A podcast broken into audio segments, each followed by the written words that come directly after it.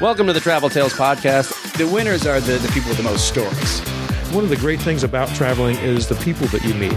I've slept in bus stations, like I've slept on people's floors. and it's already on fire, and then there's just a gigantic, huge explosion, like out of a Hollywood movie. It's not right or wrong, it's just different. We hired like 10 Chinese prostitutes to come be our audience. We were kidnapped by nuns in Puerto Rico. Not a good idea to be high when you're packing. You forget a lot of stuff. I got swine flu. By the time you've lived through it, it's just a good story. Hey, everybody, welcome to the Travel Tales Podcast. I'm your host, Mike Siegel. Thanks for listening. My guest today is Don Bonnell. And before we get to Don, here's a few announcements. First, our website is traveltalespodcast.com. If you go there, you can see photos of our guests. You can see stories that I've written. You can see stories that some of the guests have written.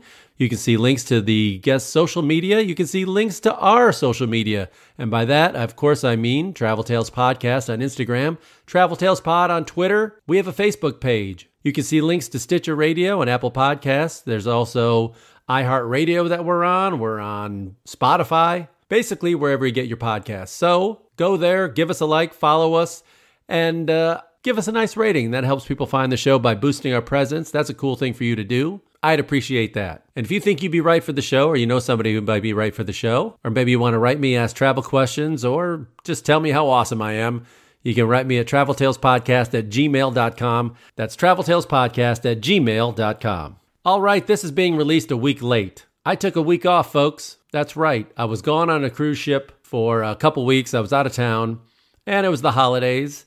And quite frankly, I needed a break. And maybe you needed a break. But it's 2023. I'm back. I'm looking forward to a good year. Hopefully, better than the last one. And regular listeners know that I had a rough last year, in some areas at least notably my health. It was a year ago this week exactly that I had surgery for my detached retina, which sidelined me for three months where I couldn't fly or uh, do anything. And, you know, for a couple weeks there after the surgery, I had to lay face down almost all day long, um, 45 minutes to every hour, laying face down. It was horrible. I had to sleep on only one side. That was uh, that was rough. I made it through all that and then developed a cataract in the same eye, which required surgery, got that fixed, and in the end, it never really came back to what it was, which was humbling. Combine that with the fact that those of us who make our living in live performing couldn't be out there performing and traveling because of the uh, COVID and everything else. That made it worse. But I did get back out on the ships in the summer, went out to Alaska, and promptly got COVID and was quarantined and sent home. So that's the kind of year it was. But the good news is I did finish kind of strong. I performed on the ship, uh, had to meet it in Cartagena, Colombia, which I had been wanting to get to for years. But unfortunately, I didn't have much time to see anything. Where uh, I had to fly in, I got in really late, got to a hotel, had to get the ship the next day, was completely jet lagged and tired, and never quite made it to the old city, which is the uh, scenic part. Where I was staying was more hotels by the beach, and it just looked like kind of anywhere in Central America. But I did want to see the old city, and uh, so I never got a chance to, which was kind of a bummer. Did a couple weeks of cruises, ended up working over Christmas, and it all went off without a hitch managed to maintain my health while everybody else was dropping like flies around me, not necessarily for COVID, but for just sickness. People were just sick, and there's a lot of strains of things going around out there. And of course, flying in the winter, and everybody's just crammed together, and uh, cold and flu season, things happen. But I made it through. And hopefully, 2023 brings a lot more traveling and a lot more good health. Never take your health for granted, folks. I certainly don't. But let's talk about Don Bonnell, shall we? Don is the creator of the Swank Guide, S W A N K G U I D E, Swank Guide. Basically, he stays in hotels around the world, reviews them, shoots amazing videos of them, and gives you his recommendations. He's got a unique backstory. He worked in the energy business for a long time and lived in mainland China for 17 years, followed up by a few years in Australia, moved back to the US, lives in Seattle, works in the sustainability and uh, housing industries, has worked in companies, has started companies, sold them. So he's been around a bit. And you can imagine a guy like that who's traveled as much, stayed in a lot of hotels. He knows what he likes. He likes smaller boutique hotels. He loves architecture and design. And he noticed that most places where he would go look up information on hotels didn't really have accurate videos and photos of the hotels. Sometimes they were posted, or quite often they were posted by people who hadn't even been to the hotel, just used stock photographs or whatever. So he created his own website and YouTube channel. You can go to swankguide.com, get all the information there, and you can follow him all on the socials. And if you like hotels, you're one of those hotel junkies, this website is like porn. and look, we all know there are so many resources out there for travel and where to find hotels and where to read reviews and that kind of thing. But check out his stuff because if you have the same sensibilities and you look for the same things in a hotel, Swank Guide is a great resource to have. So I'm glad I could meet him, and it was great to hear his travel tales. Please enjoy my chat with Swank Guide's Don Bonnell.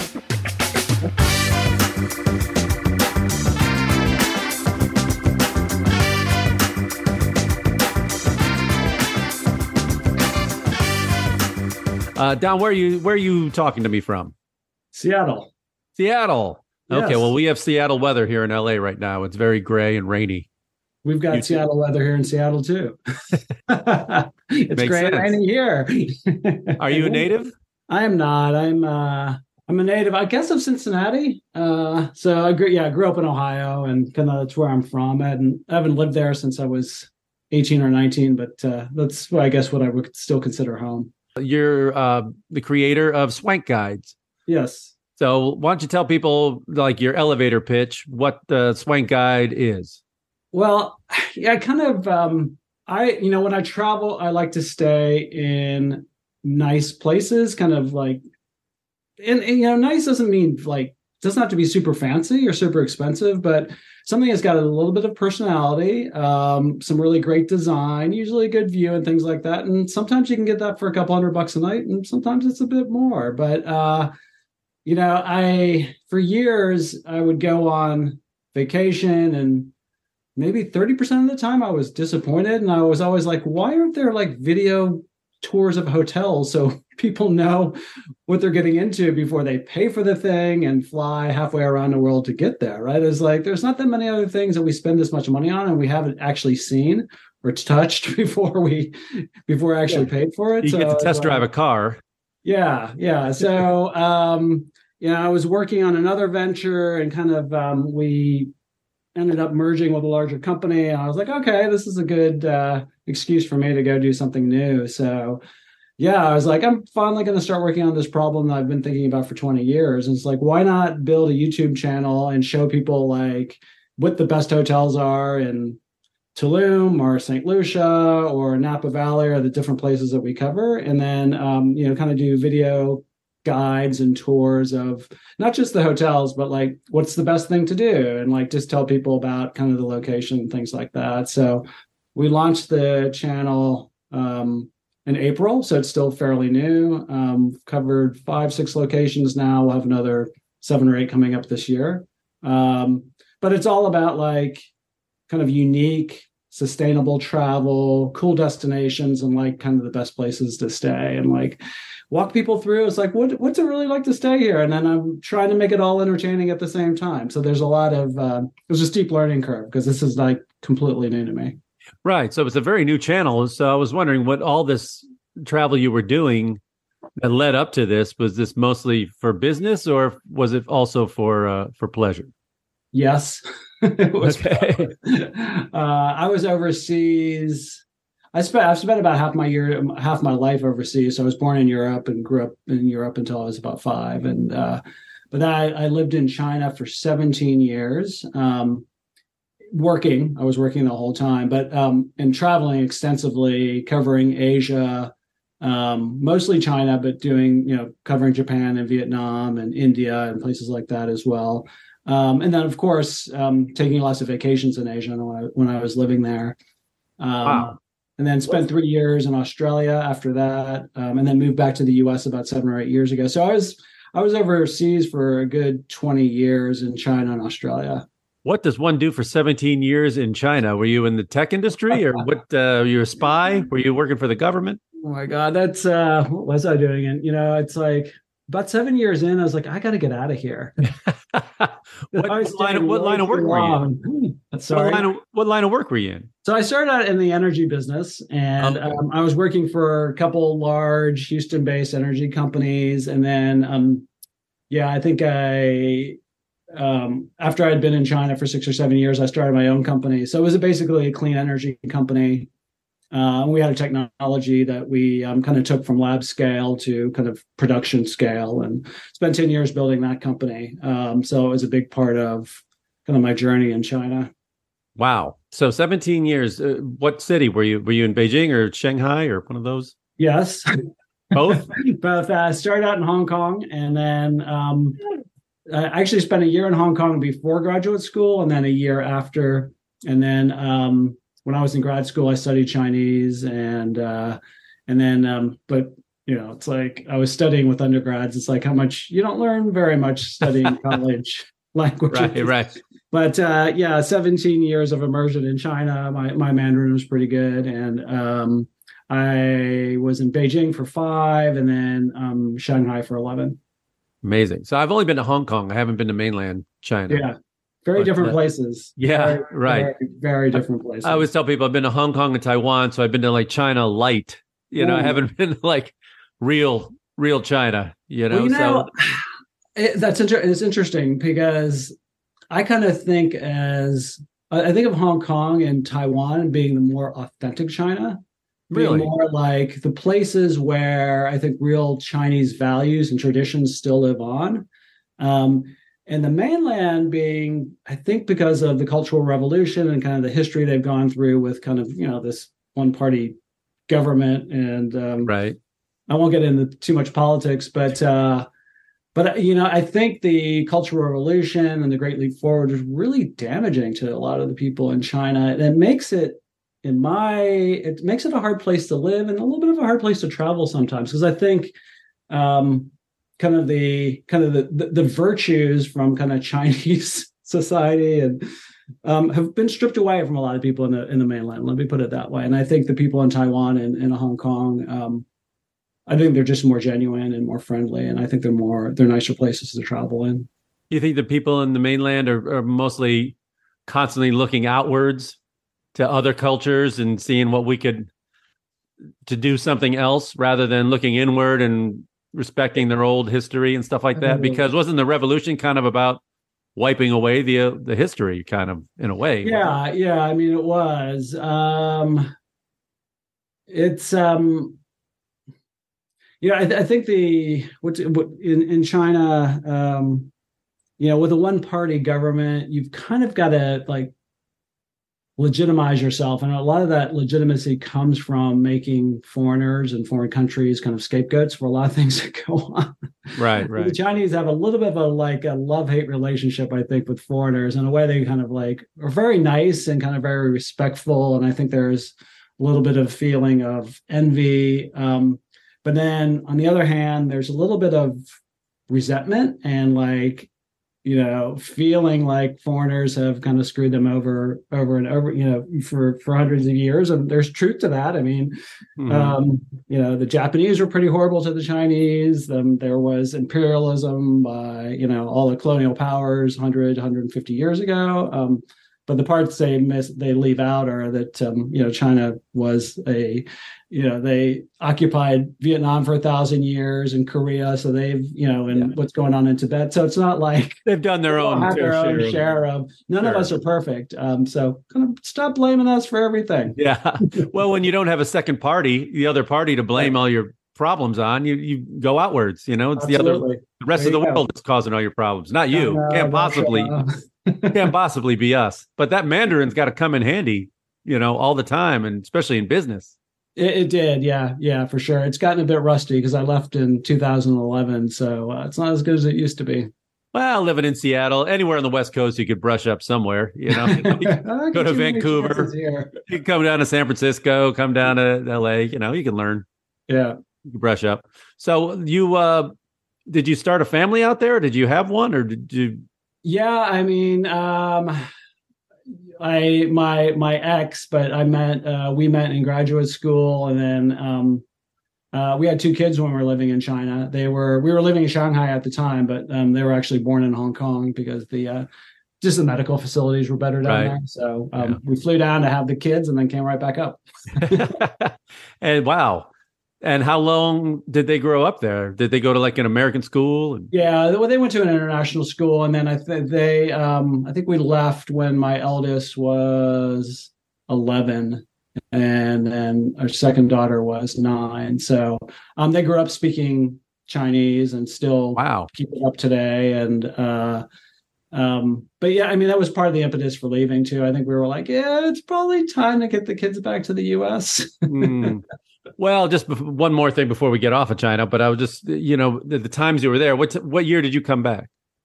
Ooh, so I left uh, in 2011, but then I was in Australia. Left. Uh, I was in Australia for three years. So okay, kind of took a three year detour through Australia. Uh, Just nice. Then, That's very and nice. And then uh, yeah, so we came moved to Seattle in 2014.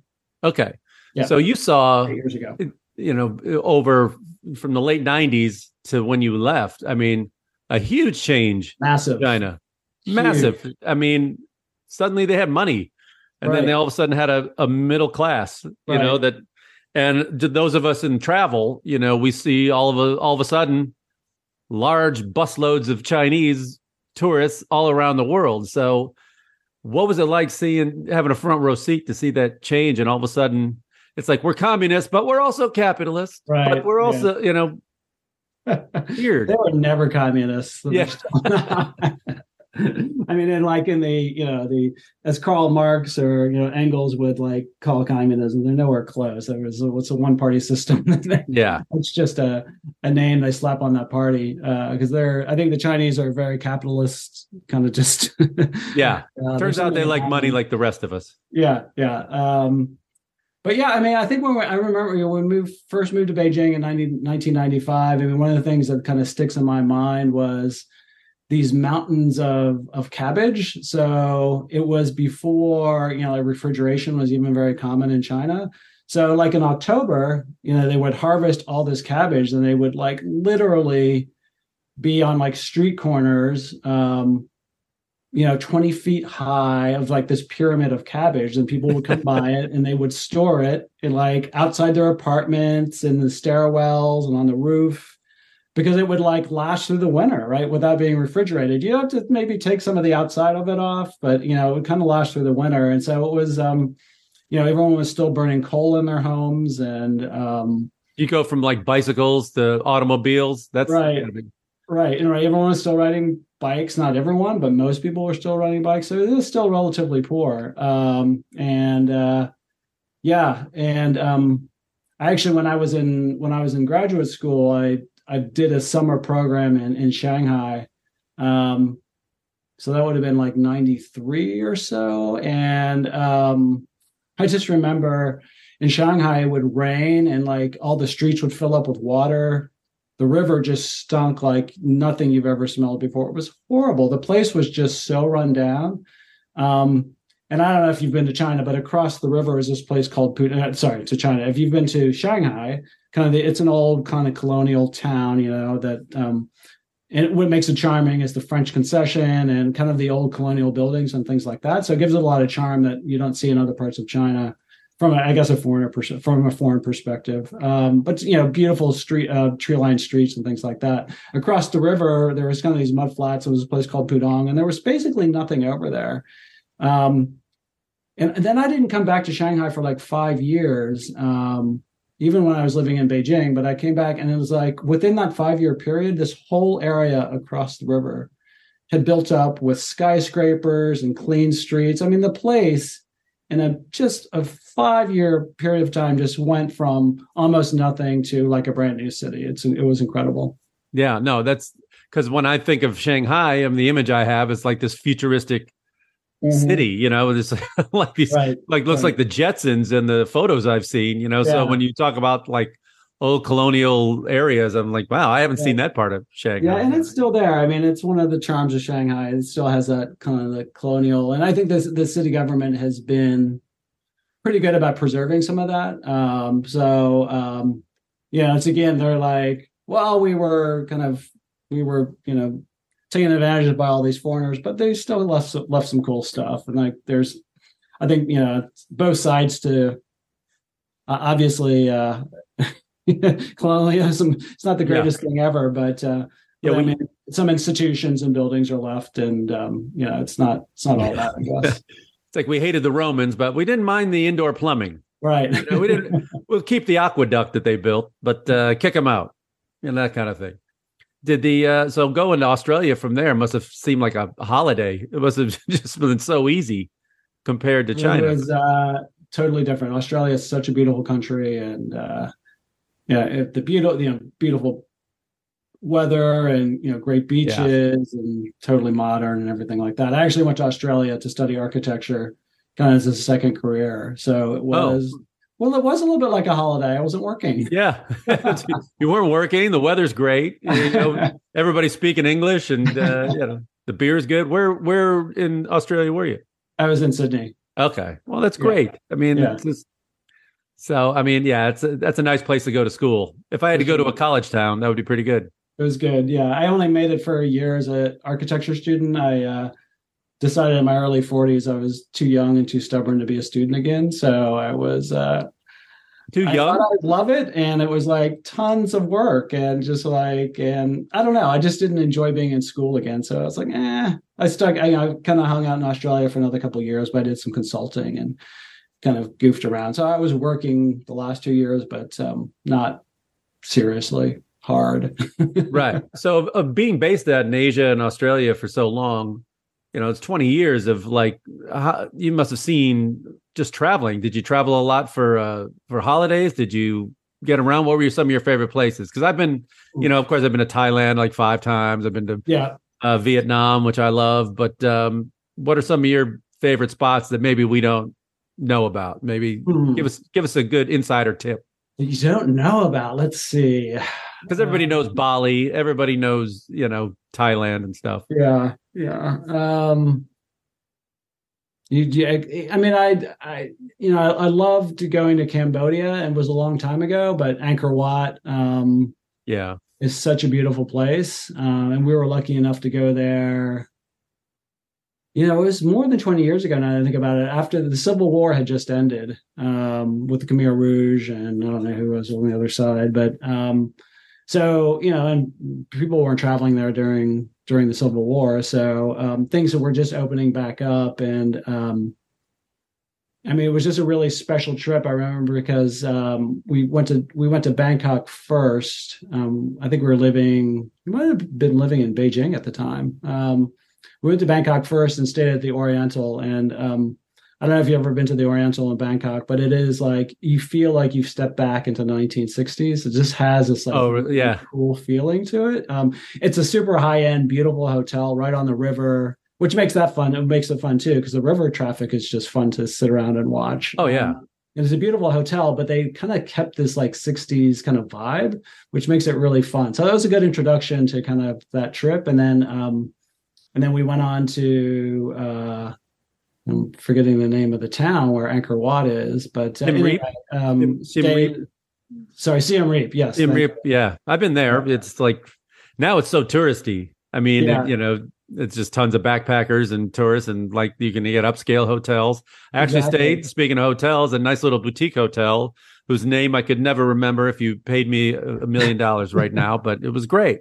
Yeah, yeah, and that so that was, and I think that's what was so special about that trip was um, that it was before there were a lot of tourists there. I mean, I remember we showed up at Angkor Wat in the morning, and I literally there were maybe twenty people there. Wow, that's not. Oh, yeah, those days are long gone, my friend. Uh, yeah, um, and we stayed, and I remember staying in a fantastic hotel there. We said the the Raffles, which is kind of the premier hotel in Singapore, had a they had a um, one of the they they had a hotel in Siem Reap as well, and that was just an old colonial building that they had done up really beautifully. So that was that was really special. Um, you know, a lot of thing that uh, a place that's not on a lot of people's radar is Sri Lanka. Um, right, I've never been. and um, India is actually one of my favorite countries to to travel in because it's just so colorful and rich and like different cultures going on and um, the food's wonderful and the people are super nice. But if you've never traveled, it's kind of it can be a bit of a shock. Yeah, I uh, I ease people into uh, India. You know. India.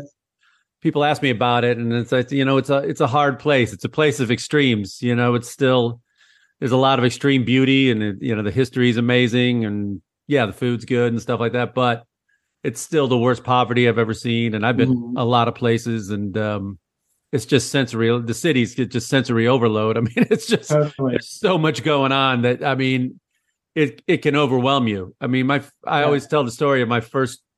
One of my favorite things to do when I get to a new city I'd never been is just no matter how long the flight was. Plus, if you're jet lagged and it's still daylight, you know I'm trying to stay up, try to Yeah. get on on time. Yeah. I just throw my stuff in the room and just kind of walk around the city, you know, just kind of just walk.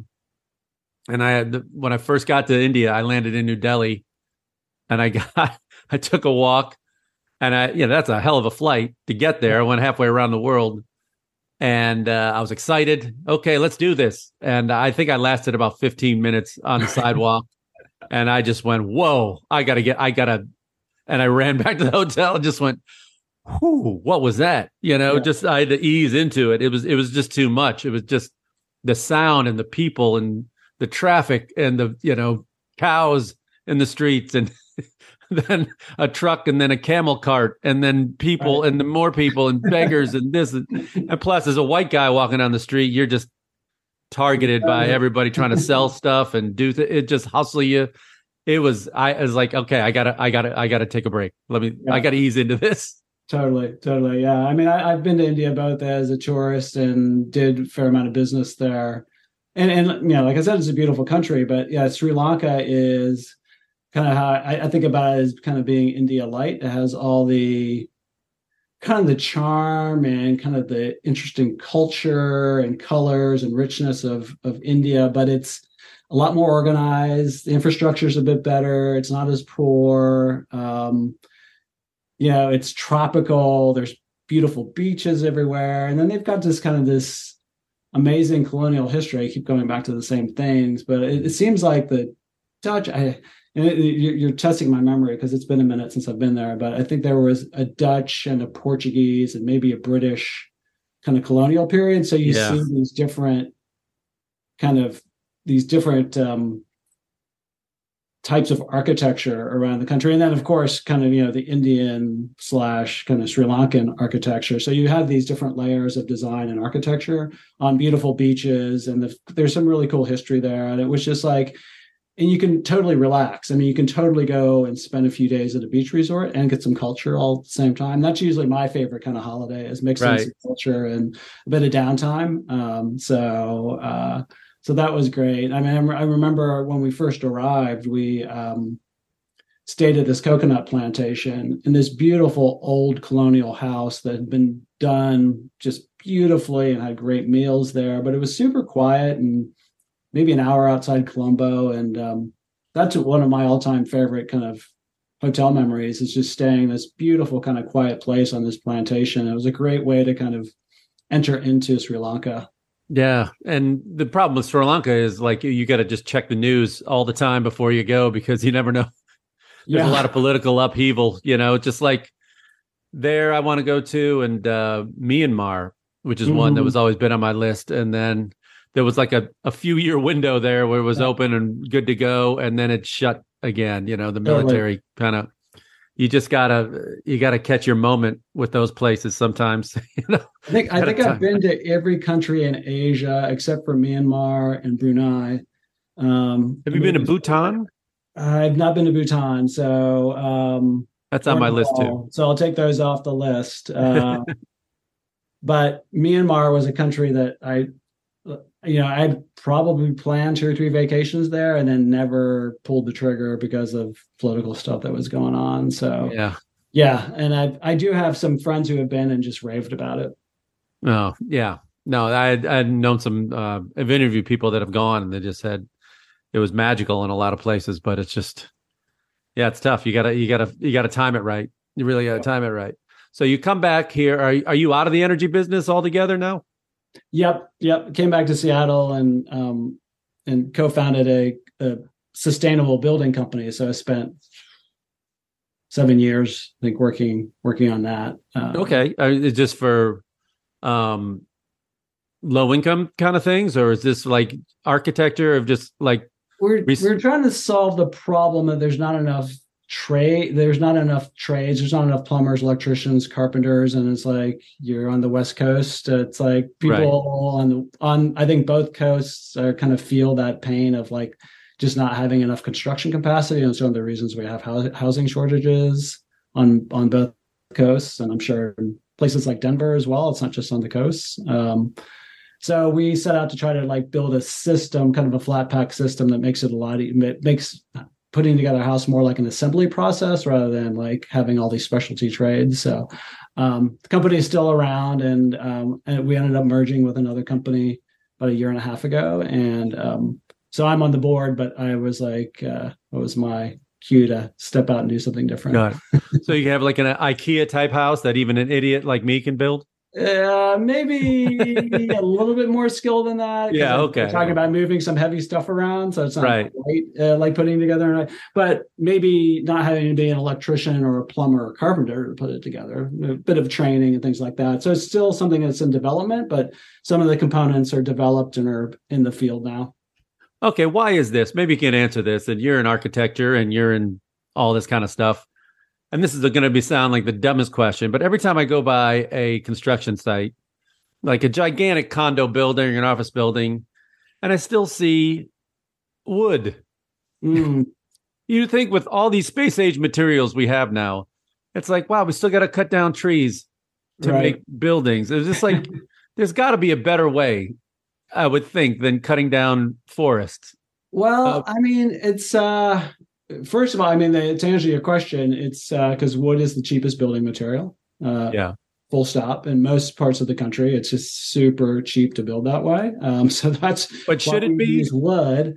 But I mean, from an environmental perspective, it actually is probably the best building material. Um, so you're right; we have to cut down trees, but then we grow. If if we do it sustainably, then we grow new trees, and as those trees grow, they suck up carbon. Yeah. And so you're kind of when you're cutting down a tree and you're putting it in a house that's maintained, then you're kind of sequestering that carbon. Um, so there's a lot to be said, and you know, it's like some of the most advanced things going on in construction right now are around mass timber. Like, how do you take? You can build a skyscraper now using timber, no concrete, no no uh, cement, uh, and that's starting to happen. Um, and concrete is super carbon intensive. Steel is super carbon intensive. And then if you look at other materials like carbon fibers and things like that, is they're just so crazily expensive that it doesn't make economic sense. So I guess I'd rather see a tree go to a housing than uh, you know junk mail. so I guess you know if we're going to choose, and totally. and it's always amazing when you go to Asia. You you having lived there, you know, it's like everything's made out of bamboo, and I had bamboo growing in my backyard in my old place in L.A. Yeah. and I think we should make everything out of it because it's the fastest growing damn thing. I couldn't keep up with it. I, I had to like cut, I'd trim it all the time, and I said we should make everything out of this stuff. It's it's incredible. I'm uh I'm gonna give myself I'm gonna plug my channel a little bit, but uh so the Swank Guide, we're on YouTube. Uh just Yo, get all your plugs in. Get them get them in. Swank guide on YouTube. Swankguide.com. So it's just if you go to YouTube, it's just S W A N K S W A N K G U I D E, just two words. But um, we're just finishing up our Iceland series. But I was in Bali um, in the fall, and um, like I said, mostly we're focused on kind of cool design, sustainable hotels, um, unique travel experiences, but you know, with my architecture background, um, I always try to do something on the architecture of. So there's a going to be a video about the architecture of Bali, but um, we stayed in a place called the Green Village, which is all, which is made of bamboo, and there's a place called the Green School, and there's some documentaries about the Green School. Everything's made of bamboo. Um, so as part of that, um, I got into a factory uh, that they ba- they're the ones that kind of they process the bamboo and do the design and the construction for all these bamboo structures. Um, so that's going to be kind of in our video series of how that whole thing works. But um, the some of the buildings that they've built in Bali just using only bamboo are just incredible. Oh, I can imagine. I remember like taking photos uh, when I first trip to Hong Kong, Mm, and there was a construction site building this big, you know, huge office building, right. and all the scaffolding was all just bamboo tied together. and people, I go, you know, that's all wood. They're like, what? You know, Americans are just like, is that Right. safe? Can they? What? Yeah. But it, was- yeah, all of it. Strong and flexible. Totally. Yeah. It works. oh yeah, All the fences. I mean, there's so much you could do with it. Um, but yeah, that's uh, that's a whole different thing. So uh, other than while we got your plugs in, you might as well say, okay, you have the YouTube channel. Do you have uh, what's your handle on Instagram? And it's a Swank Guide on Instagram and everything else. Yeah, I think it's swank underscore guide for Instagram, and I should know all my socials. But, well, you know, Facebook. If you just go on at Facebook Yeah. or Instagram or TikTok, and um, yeah, that's where our short form content is, and then the website's swankguide.com. Um, but yeah, it's like we're mostly, you know, I think to give people a real sense of what it's like to stay in a place like um i think you it needs to be long form video i think. It's you, you can't do it in 30 seconds i don't think uh, you Right. can do a teaser but you can't really get somebody like what's this really what's this experience really like? So like for all our locations um like i was in tulum in april and i think i stayed at 15 hotels and then we ended up recommending 10 so it's part of like the whole process is like you think it look you know it looks great on the website and then you show up and you're like really? Uh, this is not what it looked like. So part of our process is actually staying at places and like really checking them out and experiencing before recommend before we recommend them. So um, we also have like you know top 10 lists for the hotel for like you know if you're going to st lucia or napa valley or tulum or paris or iceland um, then we've kind of done the work of vetting all the hotels. And um, there's a video about the top 10 hotels or the top five hotels depending on what we're, what area we're talking about. And uh, and then separate videos for each hotel. So people can say like there's no hotel that's right for everybody. But if you watch the video then you can kind of figure out if it's right for you. Right. And, you know, as someone who came out of television, my uh, thing that I always struggle with with the internet now, it's because I'm used to shooting long stuff. yeah And then, you know, I got a 20 year old telling me, no, dude, you gotta, you gotta get that down to 30 seconds. I was like, what? you know, so in this TikTok world and things like that, how do you, is there a time limit you're going to say in your videos? And you know, you say short form doesn't give it justice, but yeah is there, is there a point where you're like, okay, that's too long? What, what's your cutoff? Um, yeah, I mean, we just try to make the videos. There's a lot to be said for editing and making Oh, yeah. just as long as it needs to be. And I think our our videos range anywhere from like for just a single hotel video between four and I think ten minutes. Um, so you know, simple kind of. Mm, You know, like we, we try to just not we, we don't just do fancy hotels. They're all design hotels, but um, I always I, I believe very strongly that you can stay in a fantastic place for one or two hundred bucks a night. They're super hard to find, but they do exist. Um, but yeah, a simpler hotel that's not you know big and maybe just a few rooms. That's a four minute video, but something that's you know a larger resort that's got like five pools and stuff like that that takes a minute to cover. So Yeah. Are you shooting all this yourself or do you have a team? No, it's just me. I've got an editor who helps, and I have somebody who helps me in social media. But it's so it's me and a couple part time people. So I'm that's uh, and I think it's in the opening. I was like, yeah, there's a lot of learning curves I'm getting up because I've never. I'd never picked up a camera. I'd never been on camera. I'd never written a script. Never edited a thing. Uh, so it's all been like learning a bunch of different stuff all at the same time. But it's been fun. No, great. I know that's like my whole background. And you Yeah. just walk right into it. Oh yeah. Well, um, it's The internet, learning. man. I'm still learning a lot. well, no, it'll it it it gets easier, believe me. So when you started doing this, I mean you say, okay, I'm gonna rate these hotels.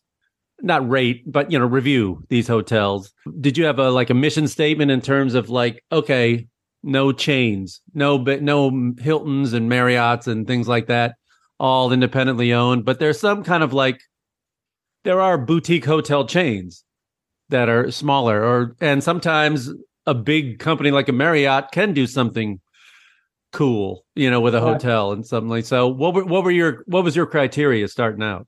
Um, yeah, I think the micro. I mean, the thing I'm looking for, I think, are. I, yeah, I started out saying I'm just going to do small hotels that are independently owned, and the common theme is going to be like good design, kind of unique experience, and just like it's super subjective, but I think you know once my audience gets to know me, if they're people will figure out if they have the same kind of sensibilities and the kind of same likes as I do. I'm I'm sure my kind of preference for hotels is um it's you know 95% of people probably won't agree. I'm just looking for that 5% of people who um, are looking for something unique and smaller. Um but you're right. I mean, um so I so I tend to do hotels that are under 50 rooms and tend to be um tend to be uh independently owned. But um, when I was in Iceland recently, um, one of the hotels we're recommending is the Reykjavik Edition, and the Edition is um, uh, was kind of it's a joint venture between Marriott and Ian Schrager, and Ian Ian Schrager was the guy behind Studio 54 and blah yeah. blah blah, you know, and has done a lot of really cool stuff in the hotel space. Um, yeah, and it's a really cool place. I mean, it's a it's like a great location. Like the design is just world class, and it's like I'm not psyched about about recommending a Marriott hotel, but it's really cool. So it's it's you know it's if I'm serving my audience by showing them something that I think is that I really enjoyed and I think is beautiful and a great location, why not share it? Right. Now, when I travel, I mean, I don't usually stay high end, and I really kind of never have. But I'm too old for hostels now. I'm yeah. past that point in my life, and totally. Um, but I don't need five star either because I'm always out doing stuff. Yeah. As well, so for me, it's just like I just want it safe and clean and and uh, good Wi-Fi and that kind of thing. And uh, but is there a price point that you w- arrange you stay in? Because it's like people I'll ask for hotel recommendations at a place and they go, "Oh, you got to stay at this place." And it's like right. $600 a night. I go, "Well, I'm sure it's nice, but I I no, it's not for yeah. me." But yeah, I mean, it, I'd say that kind of the the the the bottom of my price point would be, and it, it's very location dependent. You know, it's like, for sure, you're in a Paris, it's hard to get anything good for like under 200 bucks a night. Um, yeah, Singapore as well. I mean, I I, yeah. I remember there was Hong no Kong. middle there was no middle range hotel there. I yeah. mean, in Singapore, you're either paying five hundred dollars a night yeah. or you're paying a hundred to you know in a horrible. I actually stayed in Singapore in the Indian neighborhood with uh, no window in my room. Oh, it right. was it was yeah. it was like a closet. It, it was like a hundred bucks a night, but that was as cheap as I could. You know, anything lower than that would have been horrendous totally. and frightening. Totally. But I mean, yeah, like in Tulum, um, some fantastic hotels for 150, 200 bucks a night. Um, and there's some real crap. I mean, there's some really shit places on the beach that are like 500 bucks a night. And, you know, if you're 18, it's great. But if you're like not right. there for spring break, no way. I mean, it's like, it's horrible. I mean, it's just so freaking loud and it's just like, it's just a mess. You know, there's this like, there's different parts of Tulum Beach that are nice and some that are not so nice. Um, but um, there's parts, you know, there's hotels on the beach charging a lot of money for um, not very nice experiences, and there's like other hotels that are not kind of in the center of things, but I think in the more pleasant areas and like or, or bargains. And um, same in Iceland, found a fantastic hotel for like a couple hundred bucks a night. And yeah, and Iceland is pricey. It yeah, it really kind of depends. And I stayed at some place that was just outrageously expensive. That was really nice, but I mean, it's yeah, yeah. I mean, it's uh, I do try to find places that um, like for every location, I think we at least have one bargain place, and often you know, if like Paris, I think we had three or four. Okay, uh, super cool places that were anywhere from like 120 bucks a night and to up to maybe three hundred dollars. But I mean, I think for Paris, it's really good. But yeah, but there was there was a, a really cool place. It was like under two hundred bucks a night in Paris. Now, how are you finding these places now? Mostly through your own research or through word of mouth, or are they contacting you at this point? Yeah, no, no one's because we're still too new and too young. It's like I was a little bit naive about uh, how long this would take. So it's, it's right. taking a minute to build that up, and you know, it's. I, I have a couple friends in the hotel industry, and they they'll they literally get 10 requests a day from influencers yeah to, i'm oh yeah free hotel room so you know if i'm like can I get a free hotel room? They're looking. He's like, you've got a what, a couple thousand people following you on um, yeah YouTube. It's like, yeah, it's just the numbers aren't high enough yet. So um, I could bore you with an hour of that. Yeah, right? yeah. So they're just. I'm not going to get. You know, the, the, hotels are not going to be the time of day for a minute. Um, so, so, you're paying. You're paying for this stuff. You're paying, paying for, it. Yeah, it's expensive. Okay.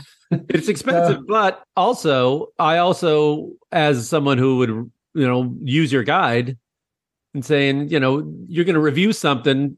If you're getting a freebie, you know, a lot of influencers say, "Oh, I'll write you a review." Well, yeah. you know, you got a free room out of it. I mean, how judgmental are you going to be? I mean, how exactly. how critical are you going to be if something is wrong? It's, it's one of the things we're really trying to do because I think, like the travel industry, there is so little transparency, and I think so many so many things are gamed, even on TripAdvisor and things like that. I think so much of that is gamed. And yeah, the other problem with TripAdvisor is it's like it's a thousand opinions. It's like I can't yeah. look at a thousand opinions and you know, I never use don't it. have the same taste levels I do, and they have different budgets, and they want different things. It's like, okay, that's not really helpful.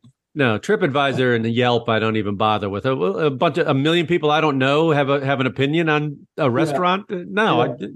I, I find one guy whose reviews I uh, you know like, and I'll I'd rather take his you know, yeah. or hers. You know, yeah, you know right. what I mean. You know, again, it's not for everybody. It's just for that you know that I'll, hopefully I'll find an audience of people who kind of like the same things as I do. So it's not it's this is a guide for people who like great architecture and really good design and yeah, but the internet it, it's you can't you can a wide net is nice, but you know you're probably better off with a niche. And, and, I, and, it's like too many choices is bad too, right? I yeah, mean, no, I've had uh, about twenty hotels. It's too much. In fact, I'm doing less now. I, think I've kind of figured out that I just need to find the five, five or six best hotels, not the top ten. Yeah, uh, because I think 10 is maybe too many choices for folks. So a couple, couple like more budget options, a couple mid mid range, a couple high end, and that'll cover a lot of people. Um, but to answer your question about like, so typically tons of internet. I've got like five or six websites that I like that I think take me that they give me a lot of good. It's a good place to start. So I usually you know start with 100 hotels get it down to like a top 20 list based off of about five websites that i trust but sometimes none of them are 100% uh, and then i go to the place and i like in paris i literally visited 20 hotels and i had booked about half of them before the trip but i booked the other half after i got there after i had actually personally gone and looked around and checked out the neighborhood and walked in and seen what it was like um, so that's kind of the process is do a lot of research up front and then go to the place and then actually physically go see the places before I stay there. Give me your uh, worst hotel travel tale in terms of like you got to a place and it was nothing like you thought it would be and it was horrible. And any uh, insect infestations, any bed bugs, any kind of theft, mm-hmm. any kind of like that? The I mean the, the one that the one that like sticks in my mind, there are a couple. Um we were in um gosh uh not cambodia in what's next door to cambodia laos thank you we're in laos and um this hotel looks so nice on the internet and it was you know new and it was like very stylish but um the thing they neglected to tell you is on top it was literally about a quarter of a mile looking down onto a quarry and oh they would start about 5 or 6 a.m. and go till about sundown, six days a week, pounding rock. Ooh. oh my God.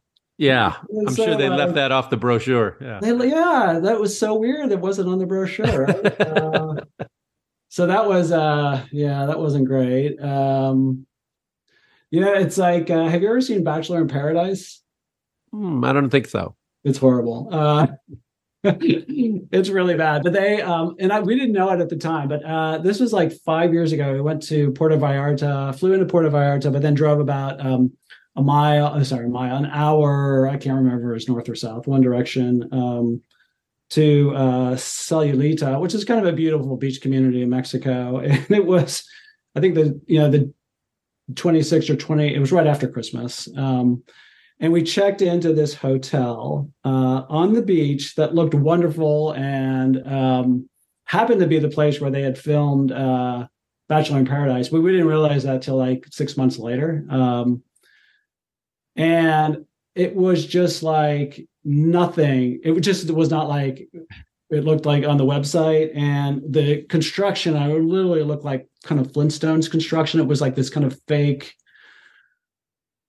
i don't know everything like plastic thatch roofs. And it was just like not as advertised. And i just we were literally there for about 15 minutes and both on our phone saying okay how do we get out of here? Where else can we book? And it was just like it was the week between christmas and new year's. There was no Yeah. place to go. We were stuck there for a week and it was like uh not i was not happy about that. That was just like it worked out okay but um yeah that was i i never remember tr- getting out my phone quicker and trying to find another hotel than that place. And Right. Well, the week is a long time, but if you like when in a typical review when you check out a place, I mean, is it one night, two nights, three nights, or long? It was. I mean, I was like, so you know, back to I was, I was, I was going for volume, and then realized that you know it's better to slow down and like do a more thoughtful kind of spend more time filming and giving people a real feel for what the experience is like. So, um, so I've gone from trying to do like stay at 15 hotels in two weeks, which I've done. I did in LA and I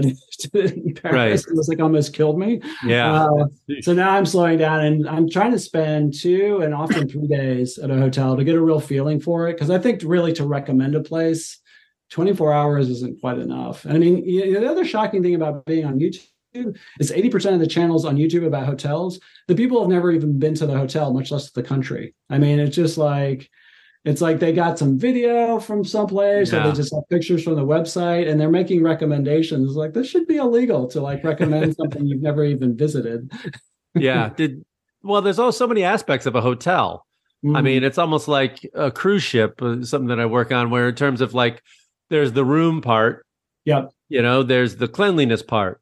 Yeah. There's the uh, amenities. You Yeah. know, and, and the you know the little bric-a-brac they have in the rooms. There's the uh, the quiet. There's the uh, the restaurants and bars in it. Yeah. There's the pool and the facilities and the gym and everything like that. Um, so there's a lot going on. I mean, in one aspect of the hotel might be great, but then you get to the restaurant and it's horrible, Mhm. you know, or something, or the room's not so bad, but everything else about the play, the room is stinks, but everything else is pretty good. Right.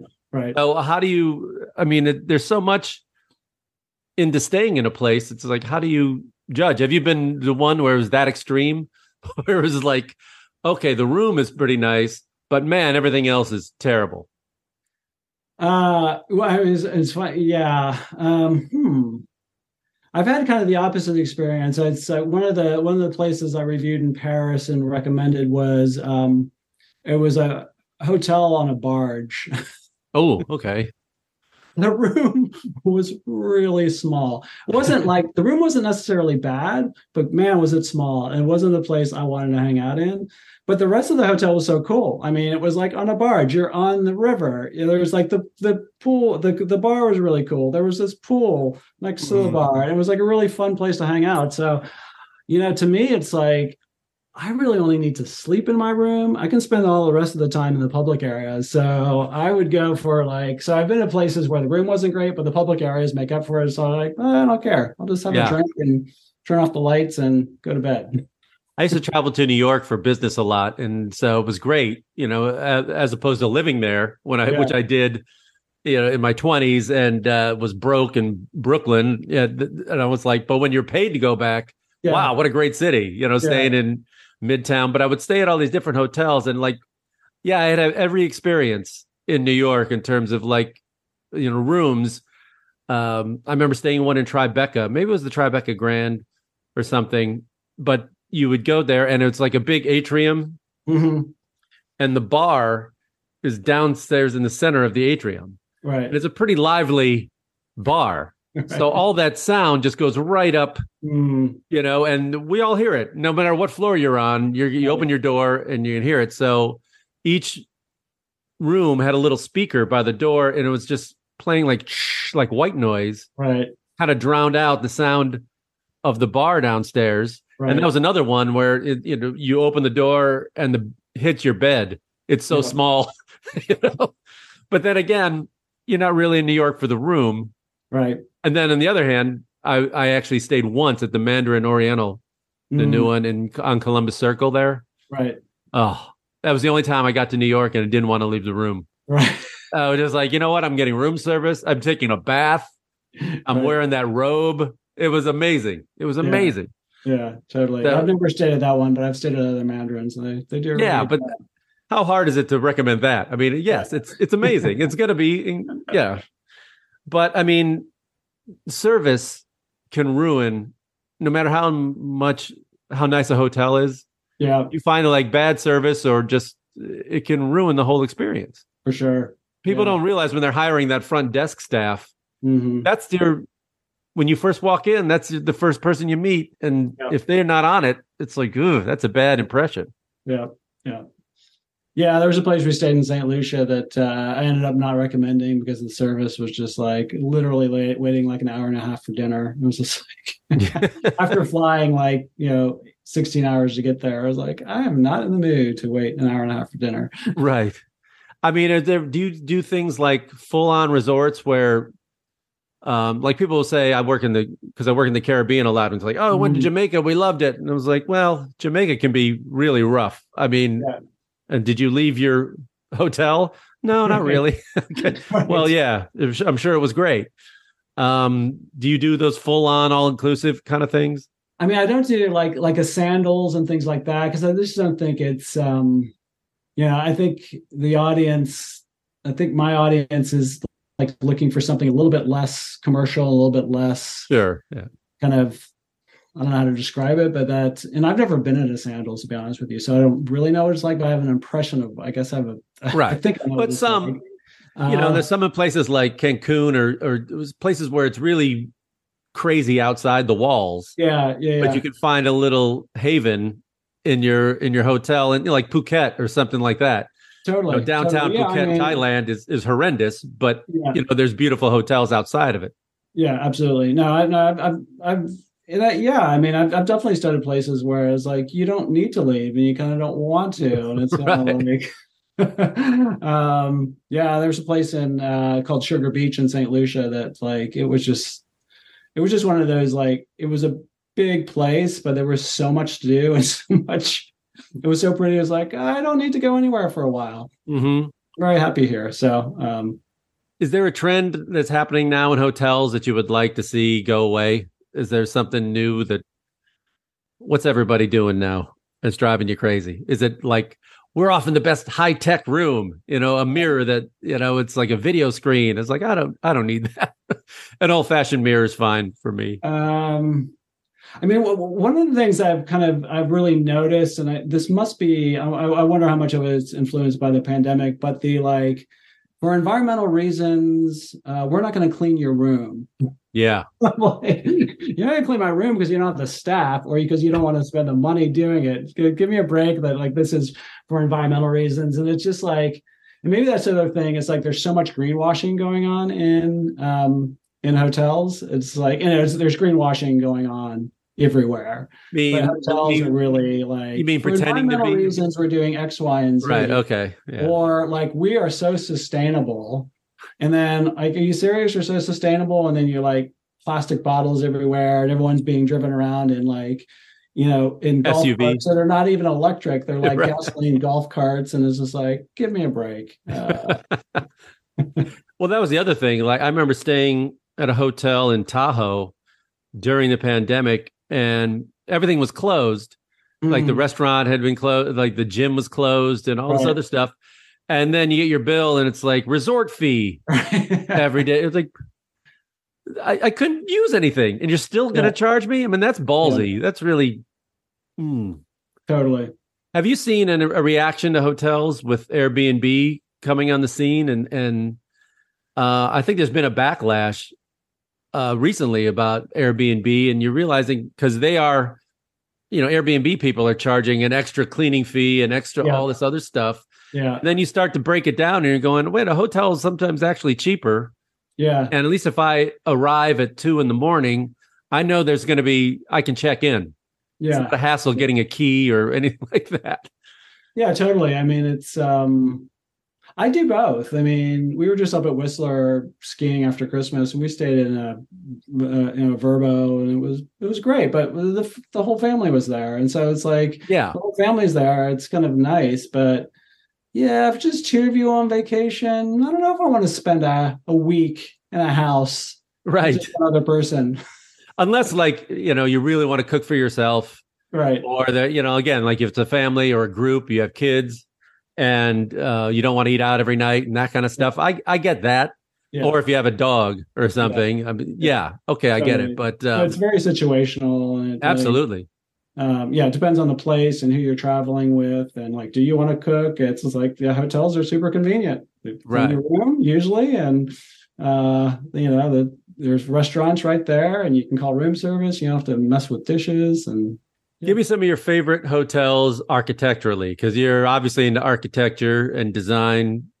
yeah, Did you ever walk into a place you're just blown away, like, whoa, this is totally. this- I mean, it's like um, we just did uh, like our our favorite hotels of uh, 2022. Um, so I think the one that came out number one on that was a place in Tulum called Nomad, and um, it's a, it was a tree house, and you're way up in the trees. You have to like take these stairs up, but it was such a cool.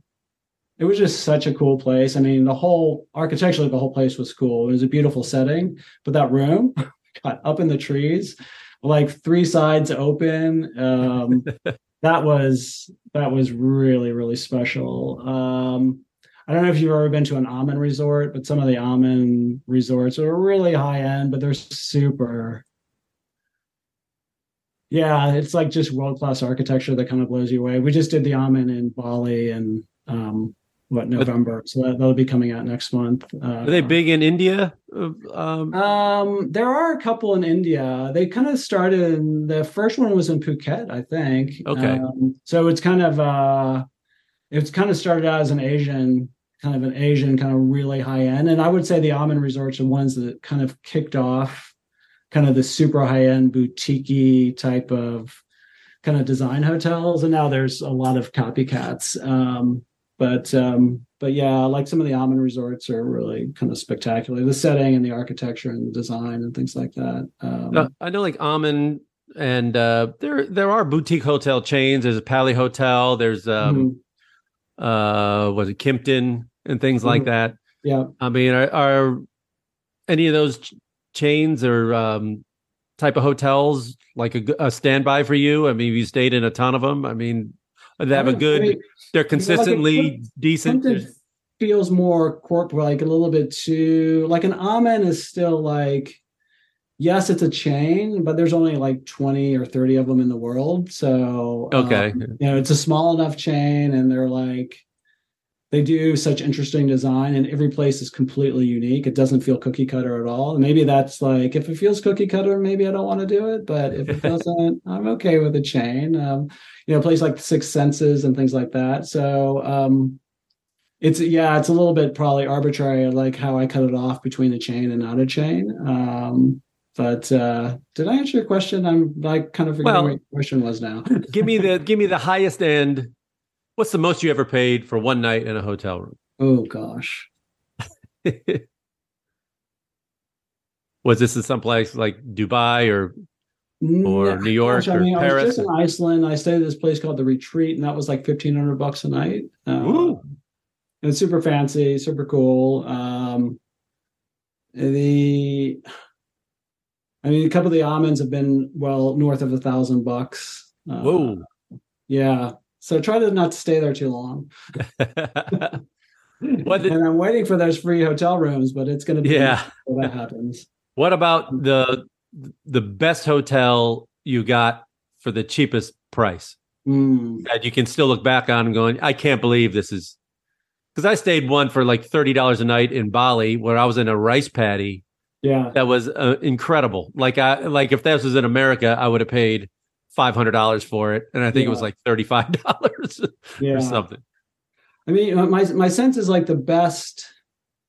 Where if you want to get like something, and this is like this reminds me of like something I want to do is like I want to start doing an index. Is like what's the like the best or the like the the coolest hotels you're gonna get for the lowest cost, and like a place like Bali comes to mind because there's so much competition there, um, and they do it. They do hotels so well that like Bali is like would be at that top of my list for a place where you can get something spectacular for not very much money. Um, so and we just like like our Bali stuff comes out starting next month, so we're we're getting close on that. But yeah, there were definitely um, a couple places in Bali that were inexpensive. The Uma in Bali, which is maybe a couple hundred bucks a night, which is like in Ubud, which is kind of up in the mountains. Yeah, that's where my hotel was. It was at Ubud. Yeah, yeah, yeah. So that was uh, that. That's I, a really special place, um, and I'd actually been there 20 years ago or 18 years ago when my daughter was like six months old. Um, so I was like really special going back there because I was like, has it changed? It was like after 20 years, and actually it was still fantastic. What's It's your nice to that hotels can can can, can, can, can, uh, can continue to be really good. yeah? What are your uh, some of your bucket list places you haven't been to yet? What's on your list? Mm. Bhutan, you mentioned that. Yeah. Bhutan's on the list. Um, I haven't really been to Africa, so oh wow. yeah, I think I want to do a safari at some point. Um, Again, that's Africa. You know, any of those you get what you pay for. Yeah, You could go the, the highest high end, and it's in- incredible. yeah, Or you know, you can you can rough it. yeah. um, probably Actually, your Chinese might help you in Africa because you know, the Chinese have been buying up Africa for 25 years. So Yeah, yeah, yeah. yeah. you'll see a lot of Chinese construction sites when you get Yeah. there. Yeah. Um, it- this is like not really answering your question, but like the place that like uh, that I've been to, but that I like will always go back to is like is Japan. I think it's just like, Yeah. such a magical place. Um, Ecuador, I haven't done that yet, so definitely want to do like a week long cruise on a you know a ship of like you know with ten people, not with ten thousand. Uh, Galapagos is Ecuador, Galapagos, the whole High. thing. yeah, high of mine. Which I still haven't been to Egypt. Yeah. That's always high. Yet. I haven't been to Belize. Like that's coming up. Oh, really? Okay, that's Yeah. easy. Belize, that's an easy trip. I know, but I, it's like it looks so beautiful, and I really want to go. Oh, that's great. Um, if you could give like one advice to people when they're like choosing hotel, what do you think they should look for? Because there's so many sites out there other than yours. I mean, do we pick out? I mean, I read reviews when it comes to things like, you know, I'll go to like hotels.com or something yeah, yeah, when I'm pricing it up. And I'll read the reviews to a, again, a bunch of people I don't know or care Yeah. about. But if I see one consistent thing like noisy yeah, show up over and over and over again, or cleanliness or like sketchy neighborhood or whatever, yeah, then that holds some weight. You know, if one guy says it, you know, and they always complain about breakfast. I could care Yeah, less about the breakfast buffet. right, You know, exactly. It's Americans. Well, I didn't think the breakfast was. It's like you're not going to get your waffles like you're at the Hampton Inn.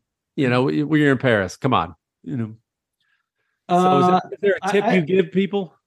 yeah, I mean, I guess if uh, you don't want to, because what you're describing is a lot of work, and I think that's what the, one of the problems in like picking a hotel or just travels. like who can you trust, and like do I really want to read all these different comments? It's like so. I think one of the things that we're trying to do is is do some curation for people. I think curation I think is hugely valuable, um, and then show them what it's really like.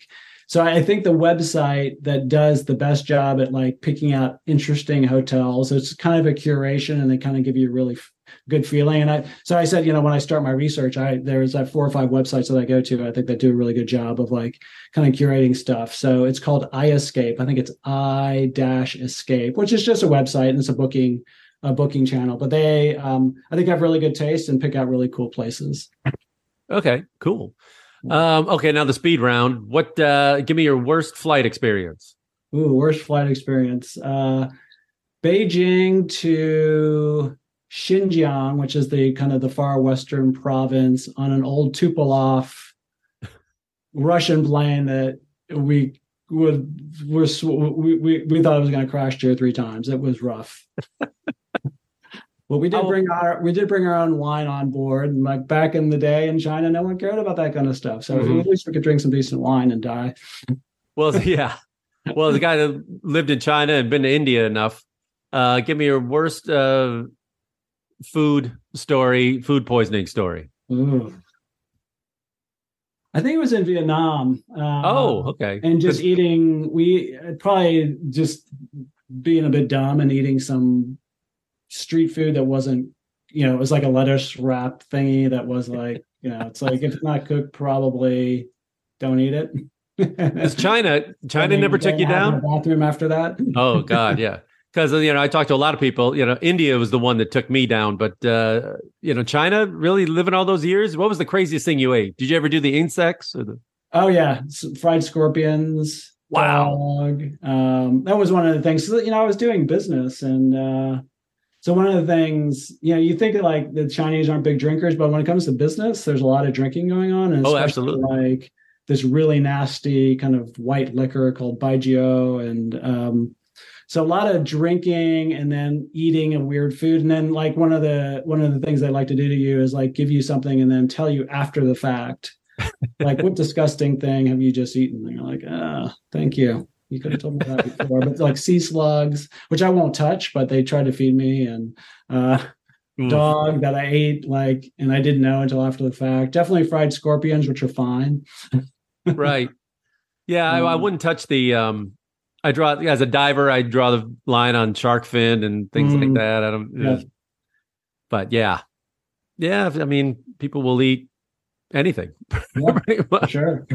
um, where do you think, you know, the the tourism industry? Because we talk so much, and even a place like Tulum, mm. which is suffer, it's growing very fast, and the development from what I hear, is getting. It's been years since I've been there, but it's it's getting out of hand. They said, yeah, because there's no like zoning, you know, just yeah. like totally. overbuilt, and you know, there's only so many resources going around.